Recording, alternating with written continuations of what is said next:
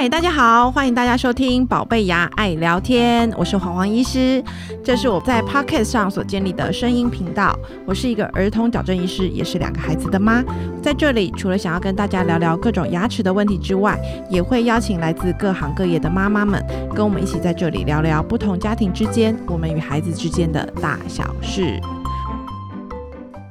嗨，我是黄黄医师。非常高兴今天在这里见到大家，这是宝贝牙爱聊天的第四集。今天呢，我们还是有一位特别来宾，是我的好朋友，台湾儿童食欲协会的李梅玲梅子老师。嗨，大家好。嗨，那梅子老师她其实也是有孩子的妈妈。今天我们这个节目里头啊，就想要跟大家聊聊，哎，你的孩子的状况怎么样？嗯，那跟我们大家分享一下，你现在孩子现在几岁啊？现在六岁，六岁，两个。你的体验怎么听起来有一点 哀怨？对啊，怎么怎么怎么回事？是男生女生？呃，男生双胞胎啊。好，那我懂你的意思了。双胞胎妈妈真的是非常的辛苦，是对，我都不晓得我是怎么活到现在的。对，尤其又是男生，对，两个男生，今年上小一了，那应该松口气了吧？嗯，我们经过了一个月的挣扎期，现在有比较好一点。我相信，就是九月、十月都是很多妈妈的挣扎期。没错，没错。对我家的也是，是哈。对，就是换了升了一个年级，然后就突然之间觉得功课怎么样都写不完啊，或者是生活作息怎么样都很难以调整。对，而且我们家的宝贝以前幼稚园都是同班，现在上小学之后呢就分班了。那很明显呢，哥哥的功课少很多。弟弟就会觉得说：“为什么我的功课这么多？” 那我们就只能安慰他哦。所以因为是不同老师，所以出的功课分量不太一样，不太一样。那也有可能，嗯，譬如说。哥哥那一班发了什么东西，弟弟那一班还没。那一相信应该是还没，可是每个老师的步调不同，所以他们两个有时候就会比较。但我都在旁边掂掂，不敢讲话，因为我都尽量你知道旁观就好了。对，所以就是有一些不同的挑战开始出现了。对对，我就会一直去问其他双胞胎的妈妈：“哎，你们怎么处理的？”都是交换心得。嗯，对，所以考验很多。嗯，大家都是一样的。对，那我想要特别问问，因为。身为牙医师，我想要特别关心每个妈妈们在照顾小朋友的牙齿上面来说，有没有特别遇到一些什么特别的状况，想跟大家分享的？我们家的小朋友目前就是在换牙期，嗯嗯，那我觉得，嗯，在之前会涂氟嘛，然后我还可以补充涂氟的时候，就是我很很乖巧的，我们都会在期限半年左右就会去涂氟。那我自己是比较。嗯，担心一点点，我就会让他们在中间，就是三个月的间隔之后，就再带他们去检查一次。对，因为我就会想说，我平常有时候帮他们刷，我也不是专业的，我会不会有什么 miss 掉啊等等的？而且，因为我很重视吃东西嘛，我本身是。推广饮食教育的，那你牙齿不好，你吃什么都不好吃啊。对，真的，所以我就会很重视他们的牙齿健康。对，在这里先提醒妈妈们一个重要的资讯哦，就是在台湾，因为有健保的关系，所以我们在这个部分有预防保健上是有补助的。在满六岁，就是我们是看健保卡上的年龄，满六岁以下的小朋友是每半年可以涂氟一次。是对。那梅子老师刚刚提到了，就是哎，他大概每固定每三个月或者。半年带小朋友去牙科那边做检查，基本上健保的关系，所以大部分其实六个月左右去牙医诊所做一次检查。其实医师同时呃除了涂氟之外，也是在帮你做一些呃是不是有蛀牙啦，或者是你刷牙刷的好不好。其实医生都会在每次回诊的时候会帮你做一些口腔的喂教，或是口我每次都被喂教说妈妈你要用牙线，然后我就说好，对。对，小朋友其实是是需要用牙线的，他嗯，但在年纪比较小的小朋友身上，我会建议可以用牙线棒。嗯，对，所以这个因为真的很多很多家长会忽略掉这件事情啊。那为什么过了六岁就没有涂佛的？那个补助啊，现在好贵耶！现在涂一次佛几千块。我那天他问我说：“哎，妈妈，你们家小朋友已经超过六岁没有补助了，那你还要给他涂吗？现在要自费。”我就说：“哦，好啊，那就自费。”他说：“那你两个哦。”然后就跟我报那个价钱。我说：“ 我没带那么多钱。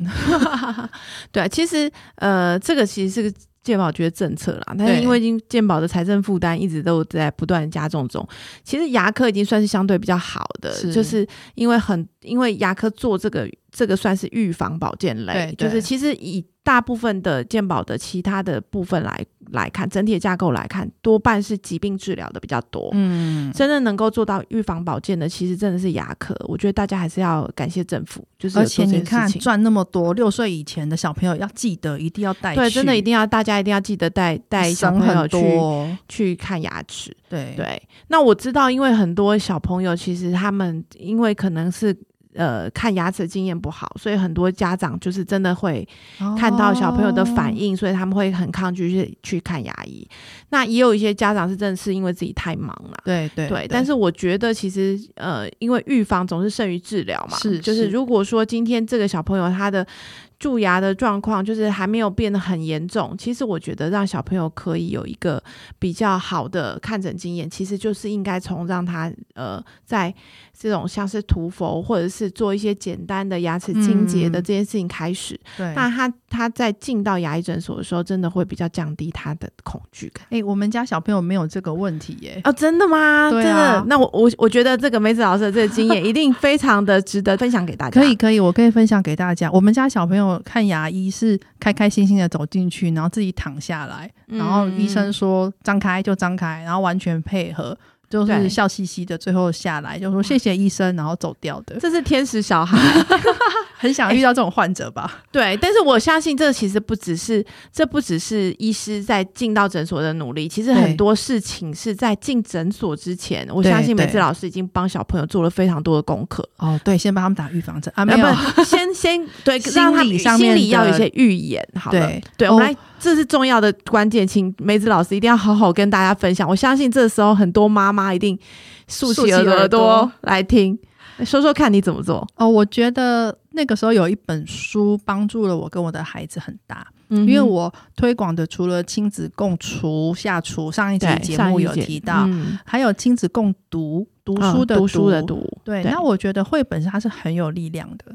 我们家的双胞胎在回家，就是还婴儿哦，两个月我就开始拿了一本绘本在旁边念。我老公都说你在干嘛？或者说念绘本啊？他说他们是婴儿哎，对啊，两个月你确定？真的？我说我自己想看哦，因为有的绘本真的很好看哦。对对，有一些其实绘本其实是给大人看的，没错。像我们家，我那天数了一下，我们家绘本可能已经快要五六百本了。哇，就是我自己很爱买，然后中文、英文、日文、台语的现在都在买。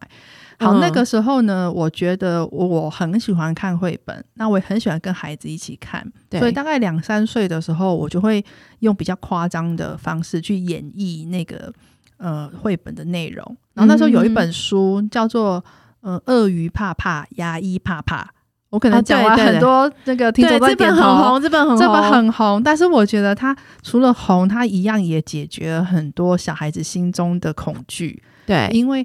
当他们发现牙医其实也会害怕，牙医不是只有一个机器，它也是有人的情绪在里面。对啊，牙牙医是人呐，没错。但是你知道，很多孩子会觉得啊，好像滋的那些，可能穿着白衣服的人就感觉比较可怕一点，不知道他要做什么。对，那我们利用那个绘本啊，他说鳄鱼为什么他牙齿痛痛，然后他会看到我们的牙医是拿一些转子，那我们就可以去跟他解释。我就跟他说，那个转子他可能会。就是把你的牙齿上面的，如果已经被一些蛀牙虫，我们两三岁都还是用蛀牙虫的概念嘛，嗯，可能把蛀牙虫先把它挖掉啊，或者是把它给消灭掉啊，然后再帮你涂一些药药，让这些蛀牙虫不会继续在你的牙齿上面。那最后那个绘本很可爱的，就是说，呃，牙医说我不想再见到你了，因为那是鳄鱼，他很害怕。那鳄鱼又扶着嘴巴说，我也不想再见到你了。就是其实他又暗喻着说。如果我们都好好的保健牙齿的话，其实就不用这么多麻烦的事情。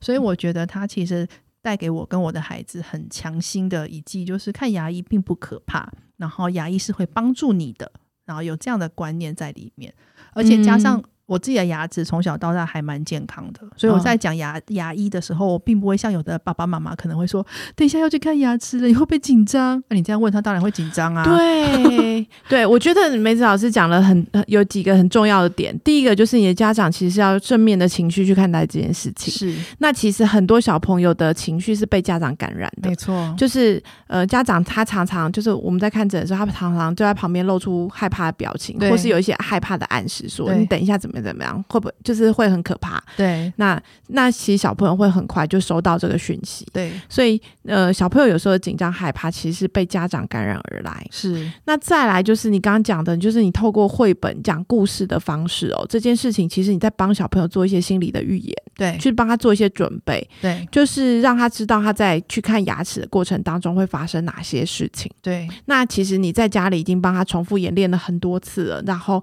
让他去诊所的时候，他发现哎，跟我本来。预期的是一样的，对。那其实对孩子来说，他们的那个不接受程度对接受对接受度会变高，然后他的安全感也会比较好。对，我们还有拿那个巧虎玩偶出来帮他刷牙，对对对，巧虎实在是。爸爸妈妈好 朋友，对对，我们小时候也是，对对？我小孩小时候，因为你让孩子他去换位思考的时候，我就也会跟他讲说，你看，如果现在巧虎乖乖的都不动，你是不是很好帮他刷牙？那如果巧虎动来动去，我就会把那个巧虎玩偶这样子疯狂的晃动，我就说，你看你现在是牙医，你觉得你可以帮他好好刷牙吗？然后他就说，没办法，你不要动好不好？对啊，所以其实啊，我觉得这讲告诉我们一件很重要的事情，就是很多家长以为，就是他带孩子来牙医诊所，那牙医就是就可以搞定所有事情哦。你们是神吗？真的没有办法，真的没有办法。我常常，我们其实有时候小朋友来，我们也是第一眼看到他，我们只能稍微揣测他的行为模式。对，但是有时候真的也很难抓到每一个小孩的状况。对，那其实我真的很希望说，家长可以在家里可以开始，就是当你呃。其实对小朋友来说，他不管怎样，他一定会需要有走进诊所的一天。是，所以其实你应该在每一次的刷牙的过程当中，就可以训练他这些事情。对，就是训练怎么样让。让其他的人拿的工具放到嘴巴里头，刷牙也是一样的模式。对，因为我我知道有很多家长在问我刷牙的问题。嗯，对。那那其实，比如说在两两岁、两三岁以前的小朋友，真的就是他有可能刷牙的时候会抵抗。对。那如果今天妈妈她在你发现你小孩在刷牙的时候都会抵抗，那他带到诊所里面大概也是差不多的状态。对，所以其实呃，所以有些家长会说，哎，为什么我为什么我这个小孩在牙医诊所没有办法看？因为他年纪就就是很小，然后如果他在家里都是这样的行为模式，他不太可能到了诊所突然大变身，说哎，就就可以百依百顺。我觉得医生真的没有办法，嗯，对，你们也不是幼教专业啊，对，对于很多幼儿心理或什么的也没有办法，又要看牙齿，又要顾幼儿，没有没有，通常我觉得。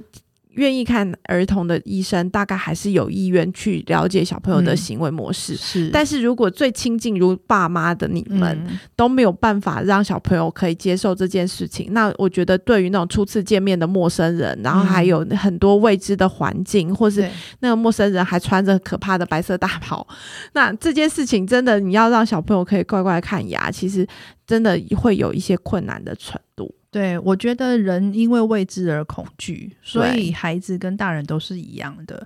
那我就觉得利用绘本，它是用很可爱的图画去解释，像我们刚刚讲的电钻，然后还有一些躺椅，然后灯光，以及一些可能我会跟他们说有一些小。镊子哦，你们那种会去抠抠抠牙钩的那种东西，我不知道那个叫什么。就是我会跟他讲，可能可能会有，有就说这个牙医师可能会用工具去抠抠你的牙齿，检查有没有蛀牙虫。你先告诉孩子有可能的状况，他其实心里是可以接受的。嗯，对，对，所以我真的同意梅子老师刚刚所说的，那个绘本的力量真的是非常非常的大。对，那可以让孩子，我相信。呃，除了这件事情之外，那我想问问梅子老师，就是你对你来说，就是你呃一直做这么久的亲子共读，嗯，这件事情，你觉得还为你带来其他哪部分的价值呢？我觉得亲子共读真的是共学的一种，就是它不是说我念给孩子听，孩子学会了，然后我都没有收获。我觉得不是这样，在很多次的亲子共读之中，你会发现孩子长大了，他会观察一些细节。比如说，我很喜欢跟小朋友玩，因为我是生双胞胎嘛，那我就会说，一人挑一本，就是他们上幼稚园以后，在幼稚园之前可能一天念几十本，但是 一天念几十本，对我已经很平淡看待这件事。哇，所以我的练讲故事功力可能是被他们激出来的。好，总之他们上学以后，我们可能就只剩下睡前的时间，那我们就是一人挑一本。那可能很多生二宝或是三宝的妈妈也是类似的这样子。那我们在讲的故事当中，我觉得他们越来越大，他们对于语言的掌握能力更好的时候，他们有时候的反馈我都觉得很惊讶。嗯，他们会有一些推理，甚至我后来才知道，孩子他们对于图画的接收是全面式的。我们大人已经会只看文字，只看主图，我们不会看背景。可是孩子他是全面式的吸收，所以他们就会跟我说：“你看，譬如说这个松鼠就是前面在树上的那一只松鼠。”我说：“哈，什么？前面有松鼠？” 对，但是我觉得故事的力量也是很大，就是我们其实。刚刚讲的就是共读，就是当然有绘本这个载体之外哦，但是我觉得其实我相信那个故事的内容其实也会带给小朋友跟家长会有非常多的心思哦。我觉得真的是一个非常有趣的事情，这是今天我们想要跟大家分享的。部分，那我们节目大概到这边，希望大家会喜欢今天的内容。如果你喜欢我们的频道，请在 Pockets 的频道上面分享“宝贝牙爱聊天”，持续追踪我们的内容。如果想知道宝贝牙更多的讯息，可以点选节目下方的链接。欢迎帮黄黄医师宝贝牙的粉砖点赞或分享哦。下次见，拜拜。拜拜。